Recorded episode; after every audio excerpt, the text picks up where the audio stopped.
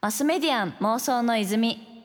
こちらはポッドキャストの泉です。東京 FM から早川ゴミがお届けしています。ここからはゲストさんをお迎えして未来につながる妄想を一緒にしていきたいと思います。それではご挨拶の方お願いいたします。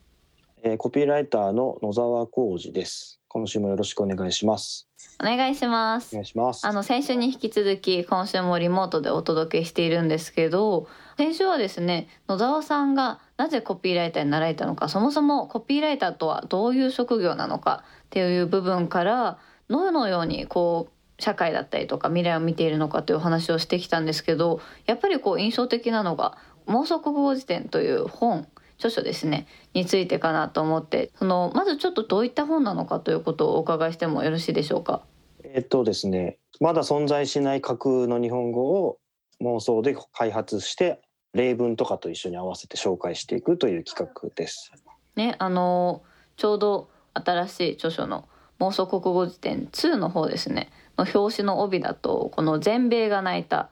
意味何の根拠もないことという感じで書かれているんですけど、はい。まあねよくねこう何でも全米が泣いたとされます。本当にぜ全米結構軽く泣くなというくらい、ね、そうなんですよ。全米大体泣くようになってるんですよね。うん。毎回泣くようになってるしなんか全米が泣いてない方がね もはや気になってくるレベルでありますが、はい、なんかこうこういう妄想語とかって普段どういう瞬間に思いつくものなんですか？こう頑張って振り絞ってみたいな感じなのか何か生活してる中でふと気づくものなんですかね？なんかやっぱその異常な観察癖とその異常なシニカルさみたいなのは多分もともとあったりするんですけど、うん、なんかまあ2種類こう作る時は大きくやり方があって電車とか街歩いてて見つけた変な人とか、はい、変なやり取りとか、うん、そういう世の中の日常からあるあるを切り取っていくパターンと、うんうん、あと SNS とか、まあえっと、ニュースサイトとか見てて今の世の中のトレンドを見ながら探していくパターンと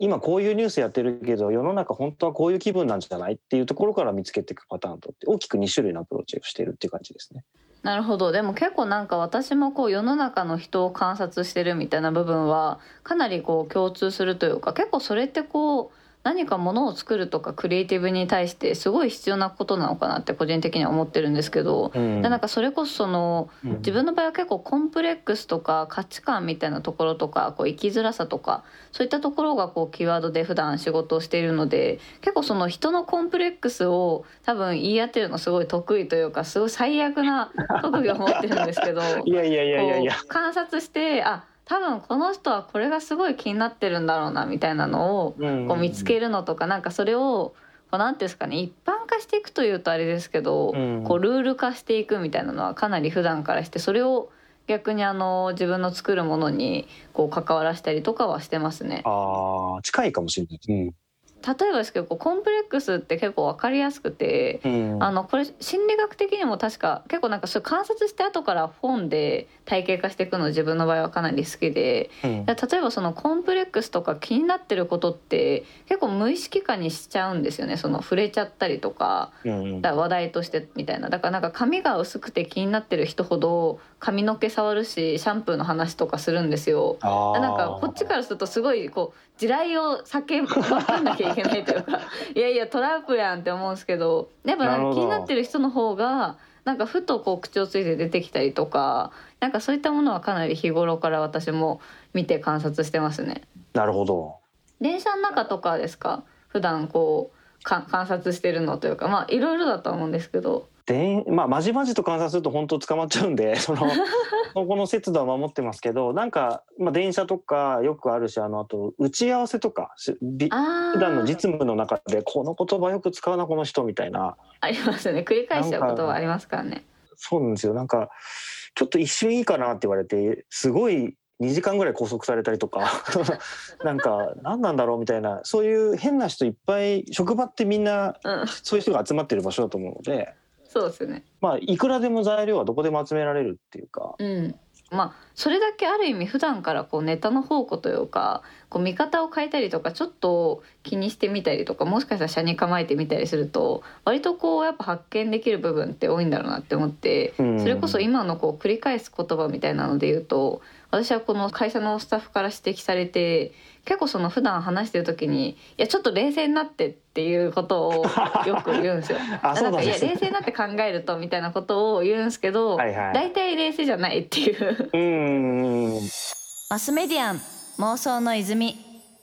東京 FM から早川ゴミがお届けしています。マスメディアン妄想の泉。ゲストに日野のニトン電気代にうるせえやつら。など数々の名コピーを手掛けヒット書籍妄想国語辞典の著者でもあるコピーライター野沢浩二さんをお迎えしています。あの先ほどのお話の続きなんですけど、はい。結構その自分もこういう仕事をしていると普段どういったインプットをされてますか？みたいな質問ってまあ一定されやすいというか結構鉄板だなっていう感じがしてるんですけど野沢さんの場合って普段なんですかねこの人間観察以外で何か積極的にしてることもしくは意識的にしてるわけではないけどすごいしょっちゅうやってるなみたいなこととかってありますかね？うーんとこれが一番困る質問で ないんですよね。その僕実はあんま本も読まないし、あ本読まないですね。そうなんですこれちょっと言っちゃいけないことかもしれないです本書いときながら本あんまり 実はあんまり忙しくて読めてなくったりとか、でもあえてまあプライベートでなんたらっていうのはなくって、はいはい。あのいわゆる普段の広告業界の中にいるとこうちょっと特殊な業種でうんあ。の案件ごとに向き合う職種というか業種が毎回違うんですよね。あそっかその、、はいろんな人と関わりますもんね。そうです。はい。例えば自動車業界の人とうん向。き合う時もあれば、並行しながらアパレルファッション系のクライアントさんだったりとか化粧品だったりとかうんうん飲食だったり、もう全然もう全く違う人たちと同時にこう接触してる状態をずーっと走り続けてるのでうん。それがですねこう例えばなんていうんですか自動車業界の人たちの言ってることと、うん化粧品業界の言ってる人たちの言ってることで全然文化もビジョンも全然違かったりとかするああ違いますね。それが自分にこう集まってぐちゃぐちゃになってる状態がすごく多分。何か作り出す時にこういい起爆剤になってるのかなって気はしますね。ああそっかじゃあいろんな方向からの話もあり、まあそれこそその先週お話しさせていただいたコピーライターという仕事みたいな部分にもつながると思うんですけど、はい結構その表面的に何か言葉をこう整えるだけではなくて、うんある意味こう事業自体の理解だったりとかなんか会社の人たちがどういうことを考えてるかとか結構踏み込んでこう知っていかないとある意味こうアウトプットができないってところでもなんかそれだけ深い関わりをいろいろなところとしてるとこうカオスな状態になって、まあ、それがアウトプットにつながっていくってことなんですかね。そうですね。あの仕上げのアウトプットのそのいわゆる枝葉の最後の部分っていうのももちろんすごく大事な技術というかあのやんなきゃいけないことなんですけど、うん。まあ、そこを頑張るためには上流まで上がっていかないと、まあ、あの太い根がないといい花が咲かないみたいなと、まあ、同じだと思うんですけどうん。結局一番根っこのところをり自分も理解して相手にも信頼されてる状態で仕上げていくっていう工程が当然必要になってくるのでうんうんいかにその上流に迫るかっていうところがコピーライターとしてはこう大切な求められるところかなとは思いますね。うんなんかそういった部分って基本的にはどうやって結構なんか場合によっては何ですかねクライアント本人も気づいてないことだったりとか、うんこうなんか深いところにすごい根があったりとかすると思うんですけど、うん。なんかそういったものってこうどういうコミュニケーションで普段引き出すというかそう出会っていくんですかね？あの個人的になんかいつも無意識にやってるのは仮説無責任な仮説を持つっていうことをやってるんですけど例えば初めて会うお客さんに、まあ、社長に会いますってなってうん。その会社を外から見た時のそのいわゆる一般生活者としての自分は無責任にこの会社はこういうふうに思ってるっていうのをうんうん。あ多分その会社の社長以下の人たちは社長になかなか言いづらいところがきっといっぱいあると思うんですけど、はいはいはい。言いづらいことありますよね。はい。うん。そこを外からもう無責任に「あなたの会社ってこうですよね」ってだからこうした方がいいんじゃないですかとかこうあるべきじゃないんですかねっていうのをビジネスで言えるっていうのはなんか特権だと思うああ、なんかうんそれは意識的にやってますね。確かになんかこうある意味言いづらいしこう一個仮説としてというか一旦そこに投げてじゃあそこからどういった言葉が来てじゃあそれをもとにしてどうやって話をこう展開していってこう真に迫るかみたいな、うんちょっとコーチング的な部分があるしなんか今の話って割とこうまず作ってみて、うん。よりそれで深みにこう到達していくみたいな部分が重要だし、まあ、他の人が言えないことをこう言える立場にあるっていうのもなんかある意味こう会社全体としてもすごいいいことなんだろうなって思いました。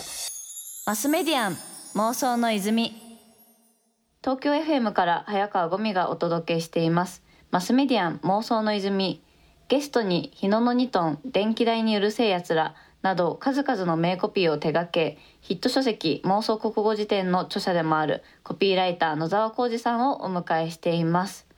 さてあのさっきの続きとも言えますしちょっと話題は変わるとも言えるんですけどある意味全てのクリエイティブの人だったりとかって結構その表面的な部分だけじゃなくてそのクライアント自身の課題に迫ったりとかなんか本当に考えてることにこう迫らなきゃいけない側面ってすごいあると思うんですね。うんなんかそうやってこう会社と向き合うとかよりそのクライアントが言ってることを拾っていくみたいなのって今までなんかどういった過程でこう得得していったというかうん。なんかこれまでって逆にそれがこう分からなくてなんかどういった苦労があったとかってお伺いできたりしますか？そうですね。えっと、